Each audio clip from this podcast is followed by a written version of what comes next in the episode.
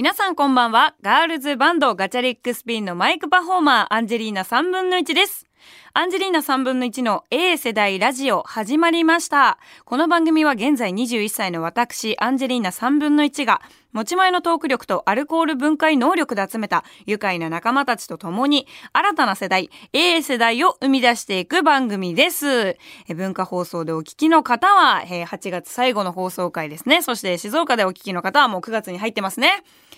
いやー、本当にいろいろありますよ、世の中。あの、最近ね、東京 FM の誰かに、山崎怜奈さんの番組の誰かに話したかったことっていう番組があるじゃないですか。あそこの中でアンジーの話題が出たんですよ。で、その理由が、月曜日のゲストに白山さんが出てて、で、まあ私一応、妹分みたいな感じで白山さんにすごい可愛がってもらっていましてね。で、こう、ずっとこの文化放送始まる前からも、アンジーのこと妹妹っていう風に言ってくださって、それがきっかけで私も、え、お兄ちゃんって呼んでいいんですか？みたいな感じでお兄ちゃんお兄ちゃんって呼ぶようになったんですけど、もうそのことがさ、きっかけでさ、白山さんもさ、ありがたいことに私の名前を出してくれるんですよ。で、白山さんが出てるってことはもしかしたら、私のお話なんかもしてくれるんじゃないかなと思ってちょっとウキウキしながらリアルタイムで聞いてたんですけど、私以前に誰花ゲストで出たことがあって、その時にちょっとなんか周りがざわざわするせいでね、なんか私がは、なんか、レナさんとちょっとぎ、なんかギスギスしてるんじゃないかみたいなのが、一部ラジオ業界とリスナーの中でこう、わーってなったんだけど、元はといえば私がこの文化放送で白山さんがゲストで来てくれた時に、その山崎レナさんのお名前出してくれて、で、まあ、これからのね、ラジオスターとしてこう、ラジオになっていく人、レナさんいるから、なんかこう、レナさんからいろいろ刺激受けることもあるんじゃないみたいな感じで言われて、で、私が、その時に、あの、その、もともと、レナさんの、さ、喋りのノリと私違うから、いや、そうっすねみたいな感じで、ポンって返したら、え、なんか、え、何？ライバル視してんの？みたいな感じで言われたところから、謎の溝がどんどんどんどん出来上がってきちゃってて、で、全くそんなことないんだけど、まあ、その放送を、レナさんがたまたまタイムフリーかなんかで聞いてくださって、いや、私のお話してくれてありがとうございます、みたいなのを、うちの番組に送ってきてくれたんですよ、メールを。で、そこまではさ、もうすごいいい流れじゃない？あ、私もそんな、ね、これからのラジオになっていく人と、こう、繋がれるなんて嬉しいし、言えば同世代ですよ。ちょっと、レナさんの方が年上だけど、なんかこう、レナさんからいろいろ学べることもあったり、なんか自分もこう、あ、レナさん、なんか生きいいやつ出てきたな、みたいに思ってもらえたらって思って、番組やってたら、なんか白山さんが話盛りに盛りまくって、私が誰花出た時に、なんか、あの二人の喋り聞いてられなかったなみたいな。だから俺さ、すぐラジオ止めちゃったんだよ、みたいな感じで問わず語りで話すせいで、もう仲悪いよね、みたいな感じになってて。で、私が誰花出た時も、そのリスナーたち、おいお前たちだぞ。ずーっとなんか、なんかギスギスしてない。あれ、これあれじゃないの？机の下で足蹴り合ってんじゃねえの？みたいなのを言ったせいで、謎の溝が生まれてるのは全部お前らのせいだ。本当に。全然そんなことないんだから。で、それで月曜の白山さんが誰花出たゲストの回を聞いてたら、まあ案の定私の名前が出てくるわけなんですよ。でも、ありがたいことに、その、レナさんの方から、なんか、アンジーさんがさ、っていう話をしてくれて、あありがたいなと思ったら、白山さんが、あいつはガツガツしてるからさ、みたいな感じで言ってくれて、で、私それまで聞いてたら嬉しいなって思ったのよ。あんま最近ガツガツしてるやつもいないからさ、みたいな感じで言ってくれたら、レナさんが、ね、なんかアンジーさんって結構のろし上げてる感じですよねって、そここで乗っちゃダメでしょみたいな。違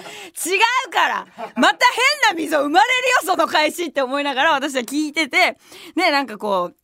まあいろいろ、いろいろ話してくれる中で白山さんが私たちのバンドのね、ガチャリックスピンの何者にもなれなかった僕たちへっていう楽曲がすごい白山さん好きでいてくださってて、で、どのラジオ局出る時もその曲かけてくれるのよ。で、なんかその、なんかのろし上げてますよね、みたいな。で、ちょっとまたギスってなりかけた時にその曲ぶっ込んでくるから、もう私が誰花のパーソナリティだったら嫌だよ、この流れって思って。でもう曲開けてさでいい曲なんだよ。その何者にもなれなかった。僕たちって私たちもすごいそのバンドの歴史を歌ってるこう結構自分たちが大事にしたいタイミングでリリースした楽曲だからすげえいい曲流れてるのにさそんな時にさあいつはなんか豊臣秀吉に共鳴してるような女だからやべんだよみたいなの白山さんが言っていやもう私は毛利元就になりたいですみたいな山崎怜奈さんのもうその武将トーク。もう本当にだからもうやめてそのなんか知的な感じでバカを丸め込まないでと思って。そうだからなんかまあ白山さんはでも本当その誰花の中でもアンジーのことをねすごいちょっといじりつつも愛のあるいじりででレナさんもそこにこうガーって乗っていけるようなあの本当に優しいすごいパーソナリティの方だから私のこともこう立てつついじってくれてみたいなので私もすごいタイムフリーでも聞いたしリアルタイムで聞いてる時にもゲラゲラ笑いながら2人の誰花の回聞いてたんですけど一番最後にねなんかこうまたいつかこう、アンジーさんと二人で誰花のゲストで来てくださいよみたいなレナさんが言うのよ。で、も私ももう、あざといな、レナさんってちょっと思うのよ。あざといでしょ、この話の流れで。もうって思うわけ。で、なんか嬉しいなって思ったら、もうあいつは貪欲だからさ、ってもう白山さんも言ってて、もう俺はマイク取り合うと思うわ、みたいな。マイク取り合うことになるからいいよって言って、誰花のゲスト会が終わるんですけど、私は、あの、バカなんで、すごい、もうバカ代表なんで、嬉しかったんですよ、そのマイクを取り合うって言ってくれたのが。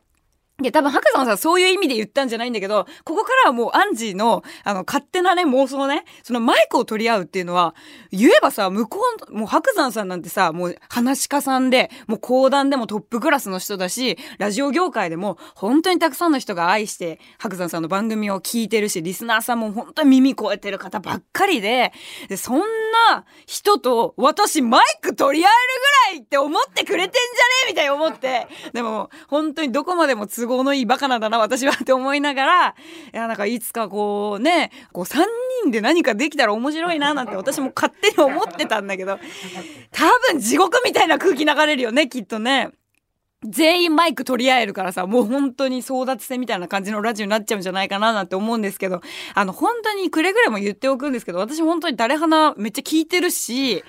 なんか、そういう変な空気を作ってるのは紛れもなくリスナーの皆様ですからね。あと一番は神田伯山の兄よ。変な空気作ってるからあの人は多分揉めさせたいんだよ多分。とにかく。なんかこう同世代でいい感じの生きのいいやつをガンガンガンガン持ち上げるためにもこういっぱい火種を巻いてるというかもう爆竹みたいな人だからもうどんどん爆発するよね本当に。でもねあの私もしっかりこうレナさんに前ね、こう、持ってる、搭載してる馬力が違うみたいな感じで言っていただけたので、また、レナさんの持ってる喋りっていうのには全然私も及ばないし、あの系統はもう私ができるものでは絶対ないから、その自分にないものっていうの、意味ですごくリスペクトをしてるから、私も自分にしか出せない喋りの色で、これから先もなんかこう、20代、っていう意味でラジオ業界をどんどん盛り上げられるように、レナさんに負けないように私も頑張っていこうかなと思っております。それでは行きましょう。アンジェリーナ3分の1の A 世代ラジオ。改めまして、アンジェリーナ3分の1です。ちょっとフリートーク行こうかと思ってるんですけど、オープニング大丈夫だったかな？大丈夫ですか？あの、本当にね、あの、まあ、その、誰花聞いた後に、私、久々に、あの、白山さんの講談見に行ったんですよ。でも、最近、本当にありがたいことに、いろいろお仕事とかもいただけて、で、こう、バタバタしてるタイミングもあったから、私、結構、息抜きに、息抜きだったりとか、自分の気持ちを奮い立たせたい時に、白山さんの講談よく見に行くことが多くて、で、まあ、白山プラスっていう独演会にね、よく行くこともあれば、あの、白山さんがちょっと予選なんかに出てるタイミングでは、その予選に行ったりとかもするのがすごい好きだったんですだけど、最近なかなかこういけてなくて、で、白山さん以外のこう話し家さんのあの落語だったりとか講談だったりとか、まあ寄せだったりっていうのはちょいちょい言ってたんだけど、ああ、なんか久々にこう白山さんの講談にこう気持ち奮い立たせてもらいたいな、みたいなのがあって、で、まあその日行ってきたんですよ。その誰花のゲスト会聞いた後にね。で、行ったらさ、その日にお話ししてたのがさ、まあ、白山プラスっていう独演会に行ってきたんだけど、天保六花禅っていうお話の中の松江港玄関先っていうお話と、あとあの、まあ、独演会その白山プラスの独演会っていうのは、白山さんがこう、なんだろう、引っ張ってあげたかったりとか、あともっともっと世の中に名前を知ってほしいっていう後輩の講談師の方を、こう一緒にゲストとして招いて、バンドで言えば対バンみたいな感じでやることが多いんだけど、なんかその時に出てたのは、あの、神田理香さんっていう、まあ、あの、神田勝利さんのお弟子さんで、白山さんの妹弟子さんと一緒にやってたのよ。で、その理香さんがやってたのが怪談話だよね。番長皿屋敷っていうもう、有名な皿屋敷のお話やってて、もうめちゃくちゃ怖くて、本当に。でも、演出とかでも私も、わっとか言って、もう声出してびっくりとかしてたりとかして、で、わ、めっちゃ怖いなっていうその講談をやってて、で、一番最後に、無筆の出世っていうお話を白山さんがやってたのね。で、その一番最後のお話が、人情もののお話だったのよ。で、あのー、そのお話に入る前に白山さんが、俺は人情ものがあんまり得意じゃないと。だから、得意じゃないっていうか、なんか元々の性格が いいわけじゃないから、その、師匠の神田勝利先生がやる人情ものだと、もう勝利先生って本当にもう根っからの素敵な人だし、いい人だから、もうとにかく人情ものが映える。人なんだと。でも俺はそうじゃないから、今から人情ものをやるのは、なんかこう、ちょっとこう、緊張するじゃないけど、まあそういう言い回しじゃなかったけど、そんなようなことを言ってたんですね。で、私はもう、今朝の誰花を聞いてるわけですよ。この人が人情もの どんな人情者よって思いながら、もう、昼に妹のことめちゃめちゃいじってた人が、どんな人情者やるんだと思ったら、もうめちゃくちゃいいお話で、まあ簡単に言えば、あだをオンで返すようなお話だったのね。あだをオンで返すっていうのは私初めて、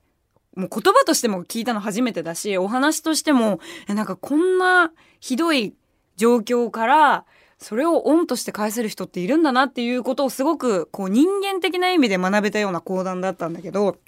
まあ、白山さん、その、誰花のゲストの時にも言ってくれたんだけど、私はすごい豊臣秀吉に共鳴するような女なんですよ。で、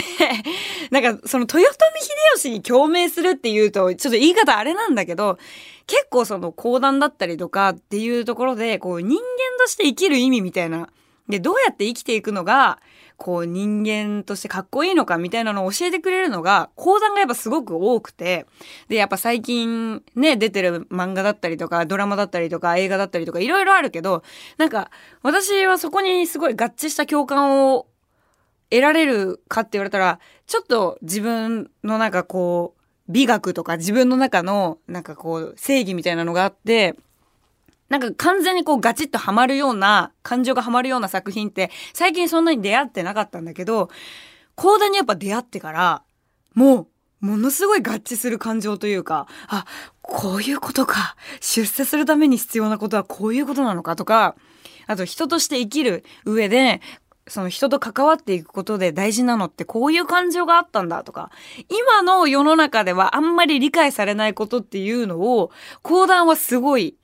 やってくれるというか、話してくれるというか。だからなんかこう、白山さんもよく自分の講談を始める前によく言う話があって、まあ講談をやってた時代とか、それがすごい主流になってた時代はコンプライアンスがないから 楽しいみたいな。まあ楽しいっていう言い方はしてなかったんだけど、なんかそのやっぱどうしても今の時代だと、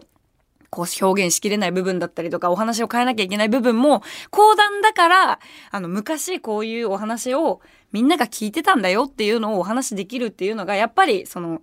ね、そうやって時代をつなげていく人の中ではすごく救いになってる芸能だと思うんですよ。だから私は結構講談に本当に心を打たれることがあって、もう豊臣秀吉のもう出世するまでのこのメラメラとかさ、私はまあ、慶安太兵器が一番好きなんだけど、もう慶安太兵器も前にね、あの、このエース大ラジオでもお話ししたことがあるんだけども、優位小説っていう人物がいて、その人物が自分の目標や夢を達成するためには手段を選ばず水面下からガンガン攻めていく。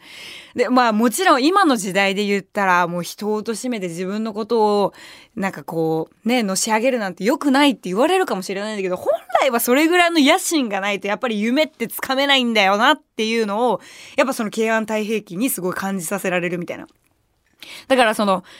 慶安太平記みたいな生き方？その唯小説みたいな生き方をしたいってわけじゃなくて、でもこれぐらい貪欲に夢を追いかける姿勢っていうのはやっぱり心の中で燃やし続けなきゃいけないなみたいなのをやっぱすごい講談に感じて、で、今回のね、そのね、無質の出世っていうお話の中でも、なんかもう本当にね、お話簡単に言えばね、もう、ひどいことをされるんですよ。もう本当に命に関わるようなことを自分がずっと仕えてた人にされちゃうんだけど、でも最終的にはその人の存在があったからもしかしたら自分は死んでたかもしれないけど、その人の存在があったからこそ今は自分はここまでの地位を築けて生きていますっていう。だからそのものも味方なんだなっていう、その一個のものに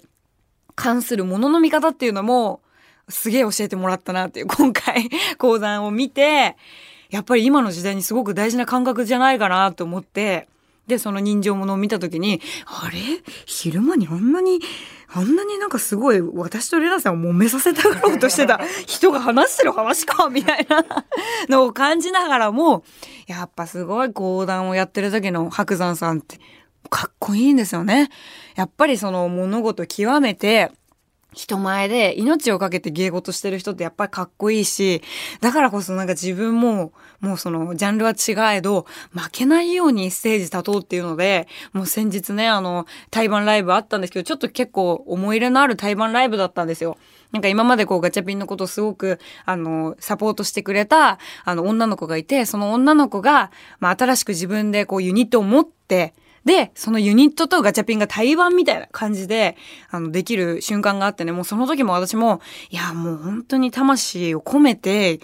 そのステージに立ってる人やっぱめちゃくちゃかっこいいってすごく刺激をやっぱ白山さんに受けて、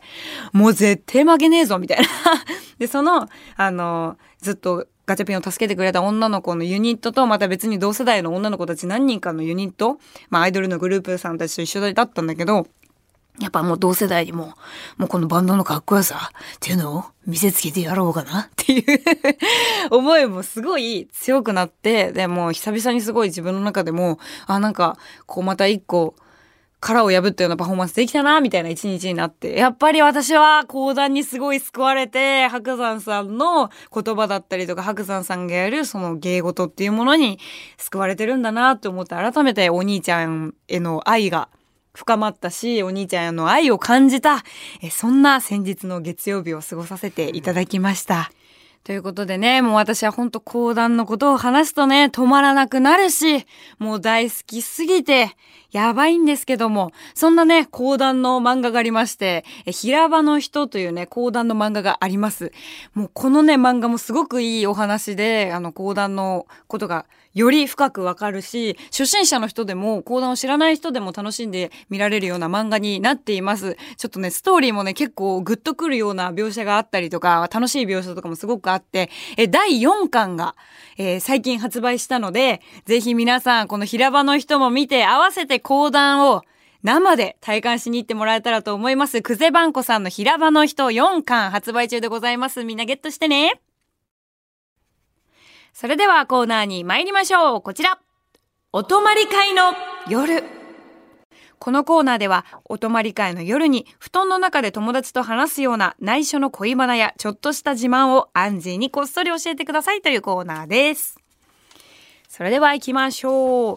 ラジオネーム、イーマドライツエンさんからです。アンジーさん、はじめまして、こんばんは。日本経済新聞長官コラムでガチャリックスピンを知りました。え他局も含めアンジーさんのラジオを聞いてみましたが、おしゃべりも上手ですね。さて本題ですが、僕は昔遠距離恋愛をしていたことがあります。どれぐらい離れていたかというと、直線距離で9000キロ。時差8時間。21歳の時、旅先で出会った次の年に僕は一人で海外に暮らすことに。80年代末期、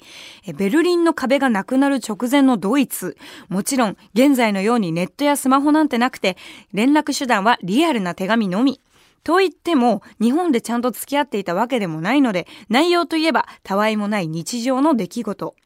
ただ、自分がその時に感じたことや、気持ちが彼女にちゃんと伝わるように言葉を選んで、丁寧に何度も書き直して手紙を書くようにはしました。なんせ返事が返ってくるのに3週間はかかりましたから。彼女と手紙のやり取りは僕が帰国するまでの5年間続いたのですが、先日押し入れの奥にしまっておいた手紙の束を娘、かっこアンジさんと同い年が見つけてしまい、彼女がママだということがバレてしまいました。言葉ってその伝える方法に手間がかかるほど言葉の質量、重みが増えると思うのですが、どうでしょうか？今の時代なら AI にラブレターを書かせることもできるのでしょうが、えー、そうなるともはや言葉ではなくただの情報でしかないですからね。いや、何ですか、うん、めちゃくちゃ自慢じゃん。何この、なんか彼女がママだということにバレてしまって。いやいや、何ですか？めちゃくちゃニヤニヤしながら書いてるのめっちゃ分かったわ。ちょっと、いいやん、いいやん。すごいね。本当にそうだよね。あのさ、言葉ってさ、大事だよね。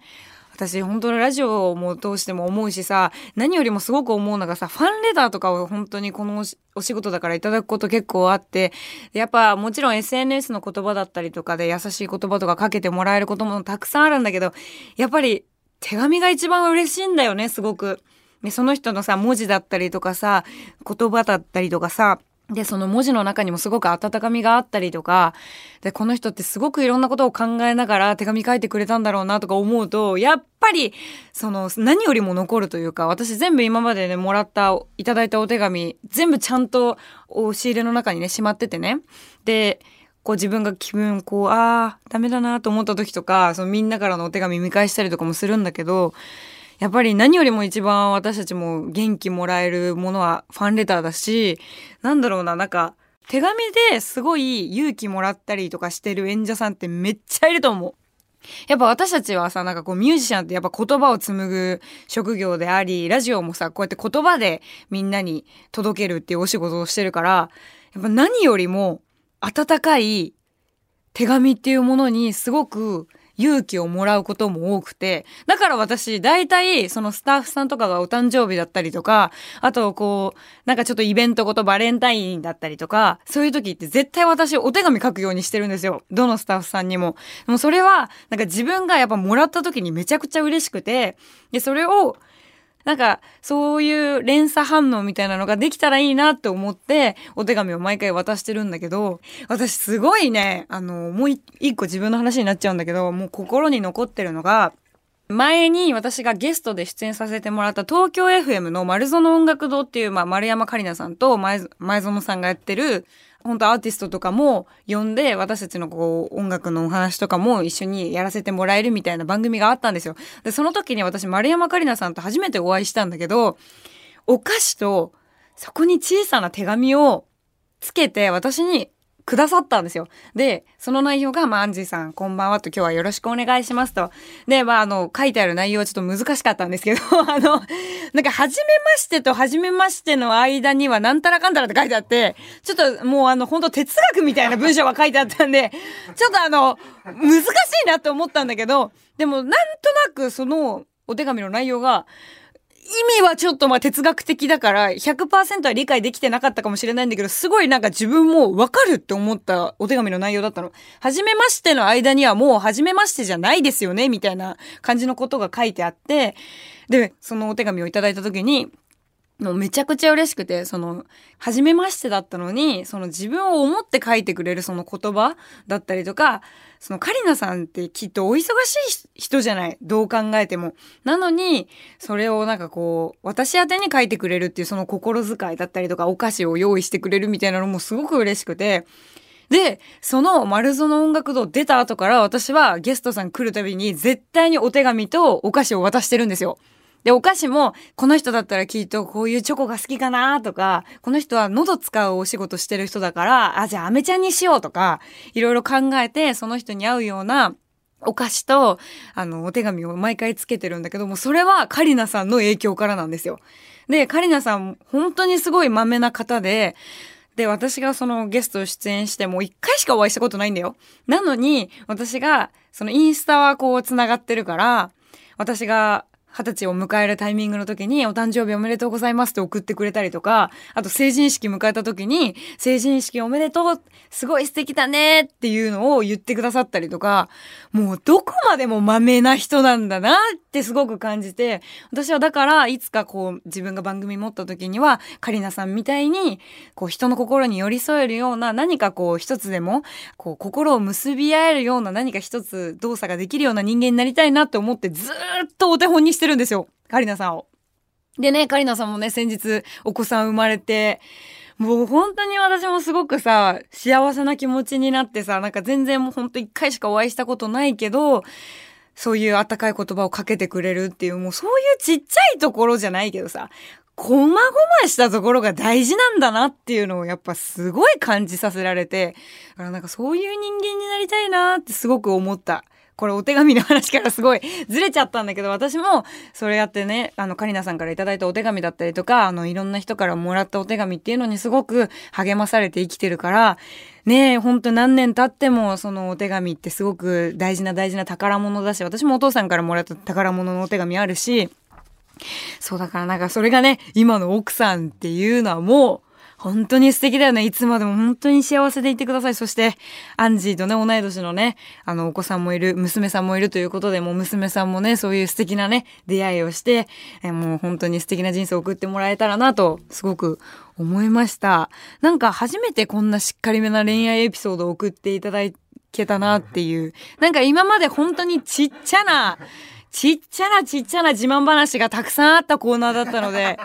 いや、そういうコーナーだからいいんだよ。ただ、くったらねえなと思うような自慢話もいっぱいあったコーナーだったからこそ、なんか今回の神回になったんじゃないかなっていう。たまにはこういうのね、あの、送っていきながらも、あとはもう本当にくったらない自慢でいいのでみんな、どんどんどんどんね、メール送ってきてもらえたらと思います。各コーナーへの受付メールアドレスは、アンジーアットマーク JOQR.net までお願いします。アンジーはアルファベットで ANG です。よろしくお願いします。ということでね、各コーナーへのメールもお待ちしておりますが、なんかちょっとあったかい手紙欲しいなはがき欲しいな。今までこう A 世代ラジオの中では結構メールで、あのメールをもらって紹介することが多かったんですけど、なんかちょっとあったかさ感じたいんで、皆さん、はがきをちょっと募集してもいいですかね。なんかありがたいことに文化放送住所打たなくても大丈夫。打たなくてもじゃない。書かなくても大丈夫。なんか郵便番号105-8000に文化放送アンジェリーナ3分の 1A 世代ラジオ当てってやるだけで、なんとハガキが遅れてしまうアンジーの番組に。え、コーナーへのね、ハガキでもいいし、普通にアンジーへのいつもラジオ聞いてます。もうアンジーの声に本当に励まされてた。アンジーの声があったから生きていくことができますっていうありがたいハガキでも何でもお待ちしておりますので、ぜひね、ハガキも送ってきてもらえたらと思います。よろしくお願いします。アンジェリーナ3分の1の A 世代ラジオそろそろエンディングのお時間が近づいてきました。11月18日は日比谷野外大音楽堂でワンマンライブが開催決定しています。一人でも多くの方に私たちの音を生で体感してもらいたいです。そしてですね、なんと文化放送でお聞きの方は来週9月5日にですね、落語家の長家老桃香さんがゲストに来てくださいます。イエーイえー、みんなにはですね、アンジーとももかさんにお話ししてもらいたいことだったりとか何でもいいんですけど、ちょっとメールを募集したいと思っているので、えー、収録の関係上ちょっと早めに送ってきていただけると嬉しいです。よろしくお願いします。いや、どんなお話できるかなあの、超からももかさんとはね、さんま御殿でご一緒しまして、なんとももかさんが私のラジオのリスナーさんで、で、私は逆にあの、ももかさんの落語を寄せで見に行ったことがあるっていう、お互いに面識ないけど、お互いがファンだったっていう 関係値なんですよ。なのでちょっといろいろね、メールお待ちしております。よろしくお願いします。それではアンジェリーナ3分の1の A 世代ラジオ、また来週お会いしましょう。バイバイ。